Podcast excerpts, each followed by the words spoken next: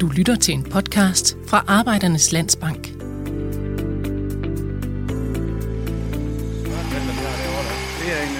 er jo til snusbevagt, den er ved at være færdig. Vi levede jo i nuet, kan man sige. Og den rejse, vi er på nu, der planlægger vi fremtiden. Hvornår er det tid til, at du overdrager din virksomhed til en anden, og hvordan gør du? Det er det, som du kan blive klogere på i denne podcastserie fra Arbejdernes Landsbank. I dette afsnit af podcastserien skal vi tale om den overgangsfase, der indtræder, når den nye leder træder til, og den tidligere leder stadig er i kulissen. Vi skal især se på, hvordan man både praktisk og psykologisk ruster sig til den fase, uden at træde hinanden over tæerne, og hvor man fortsat har virksomhedens bedste for øje. Først skal jeg tale med dig, Julie Grenaa, erhvervspsykolog. Du har stået på sidelinjen mange gange i netop den her overgangsfase, og det er jo ikke svært at forestille sig, at det kan blive en penibel situation, når en leder, en founder, der har lagt liv, sjæl, blod, sved og tårer i sin virksomhed, træder til side og skal give plads til en ny leder, der kommer med andre kompetencer og måske endda andre visioner og strategier. Hvor kan det let eller typisk gå galt? Altså man kan sige, at en generationsskifteproces for at være succesfuld indeholder 5 faser, der tilsammen udgør overvejelsen fra en eller anden dag skal en anden måske lede virksomheden, til man rent faktisk er stoppet. Og du spørger lidt ind til overgangsfasen, altså der, hvor man har udpeget en ny leder. Det kan både være inden for familien eller uden for familien. Og hvor ejerlederen så gradvist stopper eller påtager sig en ny rolle. Og de typiske benspænd, eller der, hvor det kan gå galt sådan på ejerlederens bord, det er af psykologisk karakter, vil jeg sige. Og det er, hvis ejerlederen, om de reelt er committed til processen. Altså en ting er, at man sådan i hovedet er klar, men er man følelsesmæssigt klar. Så villigheden til reelt at give slip, når det kommer til stykket, og den nye leder er der, kan jeg så finde ud af at holde mig tilbage, accept egen rolle, og om man har tillid til efterfølgeren. Og så ser jeg også nogle sådan ting, der kan gå galt på den nye leders spor, og den handler om, når de ikke rigtig har respekt for ejerlederens rolle i, at virksomheden alt andet lige er blevet en succes. Når de bliver grebet af sådan egne ambitioner og handletrang, der gør, at de ikke får tilvejebragt eller får fat i den viden og alt det, der ligger i virksomheden, de også skal bruge til noget. Så jeg vil sige, det er nogle af de ting, der kan gå galt i sådan en overgangsfase. Men hvis vi prøver at sætte nogle ord på, hvad viser sig at være vigtigt i forhold til at komme godt fra start? Jamen, det er jo helt klart, at der er et meget tydeligt match mellem formålet med generationsskiftet, altså hvad er det, man vil med det, hvad er strategien for det, og det kompetencer efterfølgeren har. Så er det også noget med, at der er nogle klare succeskriterier for efterfølgeren. Og så er der det, som det her afsnit jo også handler om, det er, at man har en gennemarbejdet plan for selve overgangsperioden. Altså man beslutter, hvordan den her ledelsesmæssige kontinuitet skal sikres, og hvordan man får tilvejebragt den tavse viden, der ofte er i virksomheden, sådan så den nye leder får den med sig. Så det er jo sådan en meget grundig indføring i organisationen, hvor den nye ejerleder skal møde alle interessenter, kunder, forstå forretningsgange osv., at man får prioriteret det. Men er det altid, at der er sådan en overgangsfase? Kan man ikke undgå det ved at lave sådan et clean cut, om man så må sige, så den afgående er ude, når den nye træder til? Altså vil det ikke spare en masse bøvl? Altså, man kan jo godt lave clean cut, og det sker der jo også nogle steder. Og det vil nok også afhjælpe det sådan potentielle ubehag, der nogle gange kan være, når man kører parløb med en tidligere ejerleder og en ny leder. Men det vil i min verden, så indebærer det faktisk en forretningsmæssig kritisk faktor, fordi ejerlederen har en kæmpe stor viden, og måske også gode relationer til kunder osv., og de skal overleveres, for at organisationen sådan bedst muligt kommer til. Og det er rigtig ofte, at den viden slet ikke er forankret i organisationen, så du er dybt afhængig af ejerlederens viden, og derfor bliver nødt til at køre det her parløb. Man kan da prøve at sætte på ord på, altså hvis der er nogen, der lytter derude, altså, og det her, det skal til at ske, hvordan gør man det? Fordi jeg kan jo forestille mig, at der er den gamle handløve, ja, og så kommer der den nye. Altså hvordan skal man få det her til at lykkes sådan rent psykologisk? Altså, jeg vil jo starte med, at man sætter sig ned, og måske også har en fra bestyrelsen med, og får lavet en plan for det. Og det lyder jo sådan meget, kan man planlægge sig ud af psykologiske udfordringer, men i hvert fald at lave en plan for, hvad er det for en viden, der skal overdrages, hvornår. Og det er jo også noget med, hvis ejerlederen fortsat skal have en rolle i virksomheden, at man bliver meget klar på, hvor har ejerlederen stadig ret til og skal mene noget. Det kunne være om værdierne, som jo er forankret hos ejerlederen, founderen, der har startet det. Og hvad for nogle områder er det bare hands-off for ejerlederen, fordi man har ansat den nye leder, jo fordi personen har de kompetencer, eller har en anden måde, eller en anden tænkning om det, som netop skal i spil. Så man faktisk laver et lille aftaleark om, hvad er det, vi fælles skal drøfte, hvad er det, hvor ejerlederen stadig har meget at skulle have sagt, og hvor er det, det er hands-off. Så er det noget med, at det, hvis man siger, at der er fakta, der er følelser, så er det meget mere at få det over i fakta? Ja, fordi at når man først går i gang med samarbejdet, så skal følelserne nok tage over alligevel, men så har man noget at henholde sig til, og så har man nogle aftaler. Og jo min erfaring er i hvert fald, jo klarere man er på de aftaler up front, jo lettere kommer man igennem. Hvis vi så skal sætte på ord på i forhold til relation, altså hvad er det, når du ser det, hvad er det for en relation, der er mellem den afgående og den tiltrædende? Det er meget afgørende, at der er en god relation, og den er præget af tillid. Altså det, der understøtter om et succesfuldt generationsskifte, det er, om ejerlederen har tillid til efterfølgeren. Og det er også det, der vil øge sandsynligheden for, at ejerlederen rent faktisk er villig til at træde tilbage, som jeg før sagde, var noget af det, som nogle gange kan være svært. Så jo mere tillid jeg har til den næste, jo mere villig vil jeg være til at træde tilbage. Og den tillid skal jo fortjenes, havde jeg nær sagt. Det vil sige, sådan løbende i samarbejdet, at ejerlederen har en fornemmelse af, at den efterfølgende respekterer den viden og den legacy, som ejerlederen har, men også bibringer noget godt og noget nyt, som man forhåbentlig sådan relativt hurtigt kan se, okay, det er måske meget fornuftigt, der er flere veje til Rom, og det er måske meget godt, det han byder ind med. Det vil øge sandsynligheden for, at ejerlederen lige så stille kan afgive kontrollen.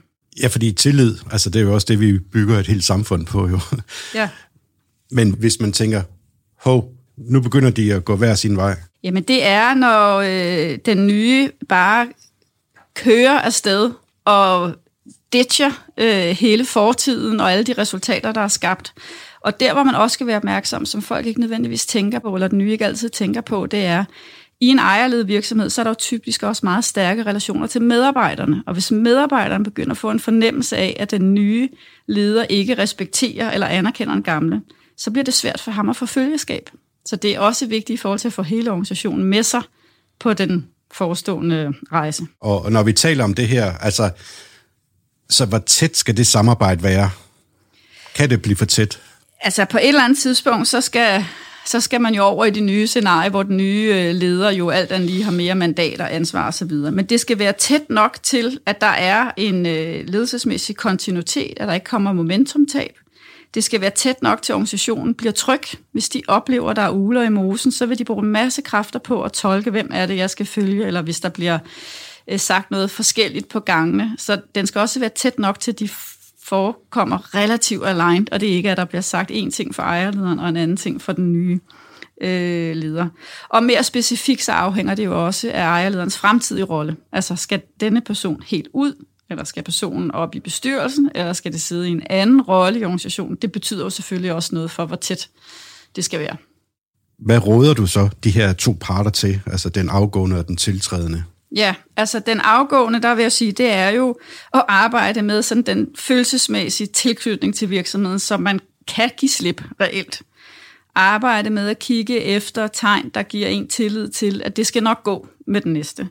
Og så også, at de får en forståelse af, at der er flere formler på succes, og vejen ikke nødvendigvis er den samme vej, som de vil gå. Det vil være nogle af de råd til den afgående. Og til den tiltrædende, så viser det sig det med at have sådan en involverende ledelsesstil, hvor man er optaget af at lytte og lære, er rigtig, rigtig vigtigt for at aktivere den her tavse viden, der ofte er i organisationen, hvis den ikke er forankret i processer. Og så er det også, kan det jo være en rigtig klog beslutning, hvis der stadig er familie involveret i virksomheden, og være meget opmærksom på relationerne osv., kan være rigtig, rigtig klogt, selvom man måske ikke altid ender med lige så hurtigt med at komme derhen, hvor man gerne vil, men så på den længere bane kan det være rigtig godt givet ud, at man er opmærksom på relationen, hvis familien også stadig kommer til at være i bestyrelsen eller arbejdssteder i organisationen. Og hvis man skal prøve at sætte tid på, altså hvor lang tid vil sådan en overdragelse, overtagelse cirka tage, før alt er på plads? Altså, der er jo sådan en erfaring, der siger, at undersøgelser, som også peger på, omkring et års tid vil faktisk være meget godt, og det kan jo lyde af lang tid, og det er det også, hvis det ikke fungerer, og nogle af de ting træder i kraft, som vi snakkede om før, hvis man får signaleret noget forskelligt, eller man ikke er aligned, eller ejerlederen blander sig utidigt i alle mulige ting. Men hvis det fungerer, så tager det cirka et år at komme sådan godt ind og få den nye leder og lære organisationen at kende, lære kunderne at kende, lære processerne at kende, bidrage med de nye ting, og også for, at ejerlederen kan som sagt få overleveret al den viden, der er, og komme ud på en ordentlig måde, hvor forudsætningerne for, at virksomheden rent faktisk lykkes, er større. Julie, til sidst så vil jeg spørge dig, det virker jo sådan, altså på den ene side, så skal jeg som den nye dreng i klassen der, så skal jeg virkelig kunne lytte efter. Men på den anden side skal jeg jo også ture og træde i karakter, vel? Ja, og det er jo lige præcis det paradoksale, man står i, fordi du skal have lydhørhed og respekt, men alt andet lige er man jo også blevet ansat, fordi man netop har nogle ledelseskompetencer, man har det, der skal til for at tage virksomheden til næste niveau, og nogle andre måder at se tingene på, som jo netop gerne skal i spil. Så det er jo lige, hvor længe skal jeg være ydmyg og tilbageholdende, og hvornår er det, jeg skal begynde at træde i karakter og mene noget andet end den tidligere ejerleder osv. Det er jo dansen om at afgive kontrol og overtage kontrol på den, eller overtage ledelse for den anden part. Og har du et par tips og tricks der? Der vil jeg igen sige det i forhold til at investere lidt i at skabe tilliden, for jo mere tillid du får skabt som efterfølgeren, jo mere tilbøjelig vil ejerlederen også være til at kunne give slip og kunne se, okay, det andet kan også noget. Og så hvis der så også er en bestyrelse eller noget, så minder om, årsagen til generationsskiftet var, at vi havde brug for nogle andre kompetencer, for at virksomheden kan komme derhen, hvor du drømmer om. Hvis den stemme også kommer ind, så går det som regel bedre. Du lytter til en podcast fra Arbejdernes Landsbank Erhverv med fokus på personlig betjening, anstændige priser og ansvarlig, nærværende og enkel rådgivning. Det kan give god mening at aftale de praktiske ting, der skaber rammerne for overgangsfasen. Og det kan du hjælpe med, Henrik Stig Lauritsen, advokat og partner i advokatfirmaet Horten.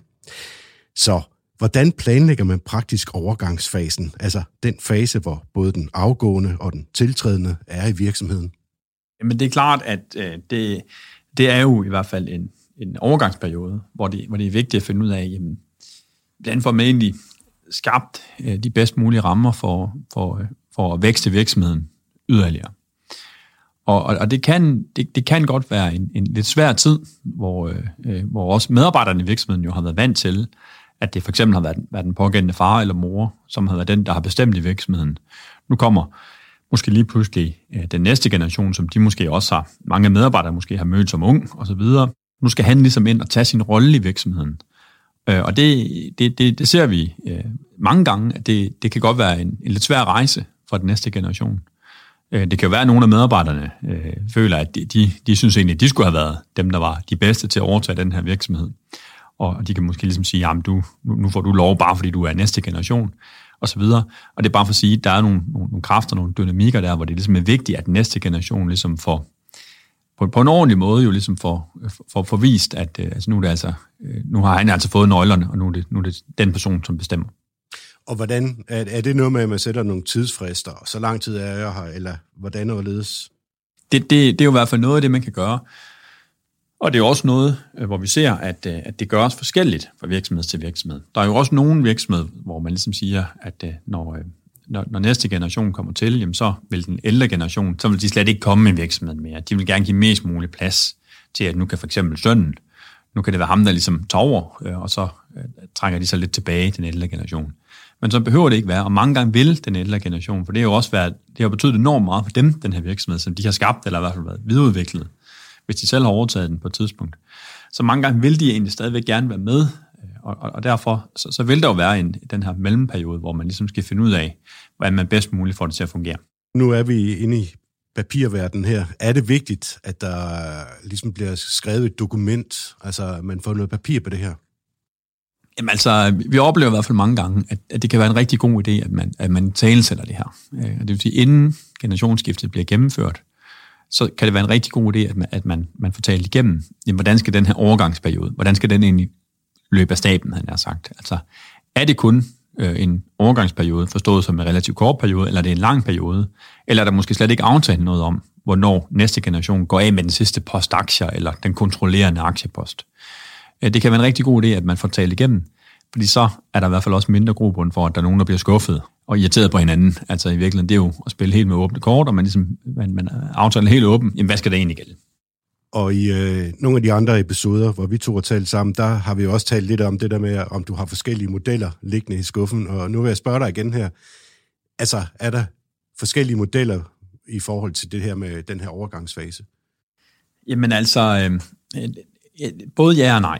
Altså jeg vil sige, der hvor modellerne jo ligner hinanden rigtig meget, det er i hvert fald den her overgangsfase. Det er jo i hvert fald en fase, hvor alle parter har rigtig meget at vinde ved, at man for næste generation kører i stilling. Forstået på den måde, at næste generation, de skal ind nu og få muligheden for at få den sidste grad af kendskab, som de ikke måtte have endnu til virksomheden, altså i forhold til leverandører og kunder og så videre og så videre.